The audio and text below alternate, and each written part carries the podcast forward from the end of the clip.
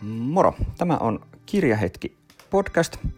Minä olen Mikko Saari ja nyt puhutaan Hannu Rajaniemen kirjasta Kesämaa.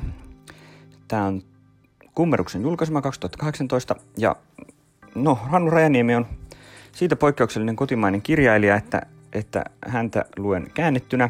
Eli Rajaniemi kirjoittaa alun perin englanniksi, mutta mä oon lukenut tän nyt suomeksi. Ja tän on suomentanut Tero Valkonen – Hannu Rajaniemihän tunnetaan skifikirjailijana. Kvanttivaras trilogia on se, mistä, mistä Rajaniemi nousi maailman maineeseen. Sai aika hyvät, hyvät sopimukset heti saman tien Gollandsilta Englannista ja, ja, ja on, on skifipiireissä hyvin arvostettu. Kesämaa on uusi kirja ja tämä onkin jotain ihan odottamatonta. En olisi kyllä ihan heti, heti ensimmäisenä ajatellut, että Hannu Rajaniemeltä tulee vakoja jännäri koska sitä tämä on. Tämä sijoittuu vuoteen 38, eli himppasen ennen toista maailmansotaa, ja äh, tässä on niin kuin agenttimeininkiä. Eli salaisen palveluagentti saa, Britannian salaisen palveluagentti saa tietää, että on kaksoisagenttia, sitten se kaksoisagentti pitäisi napata. Mutta on tässä pieni catch. Tämä kesämaa nimittäin tässä nimessäkin, niin se viittaa tuon puoleiseen – Eli kuolema on, kuolema on vasta alkua.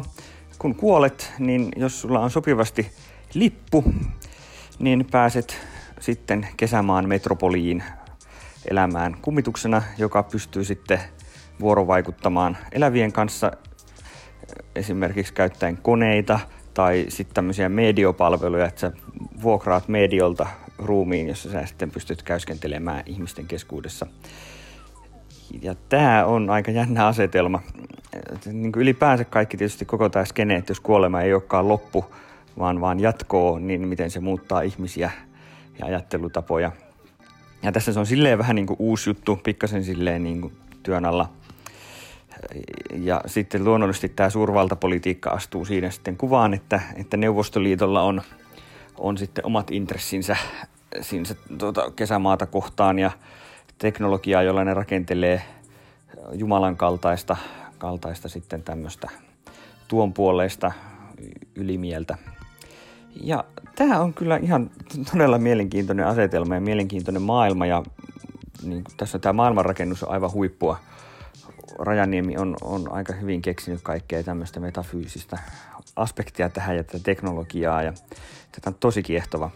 Juonikin on aivan ok.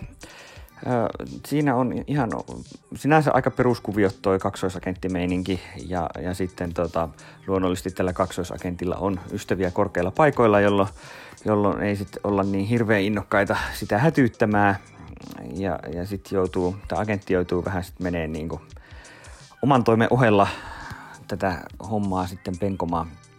Siihen on leivottu sellainen twisti, että tämä agentti on nainen – ja tämä on sitten niin kuin tämmönen, tietysti 30-luvun agenttimaailma vähän sellainen, että siellä ei naisia ihan hirveästi arvosteta, niin, niin sitten siinä on vähän niin kuin tämäkin puoli vie, että täytyy niin kuin puolustaa oikeuttaan olla nainen ja olla agentti ja sitten selvitellä kaksoisagenttijuttuja ja näin.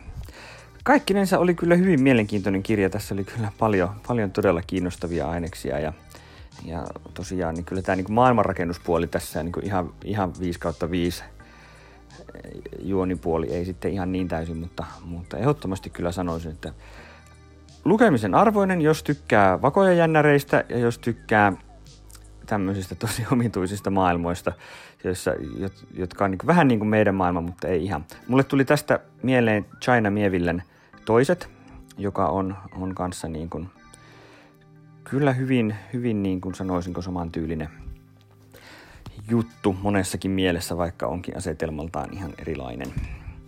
Mutta Hannu Rajaniemi, Kesämaa, Gummerukselta, Tero Valkoisen suomennos. Lämmin suositus. Ei muuta kuin kiitoksia ja hyviä lukuhetkiä.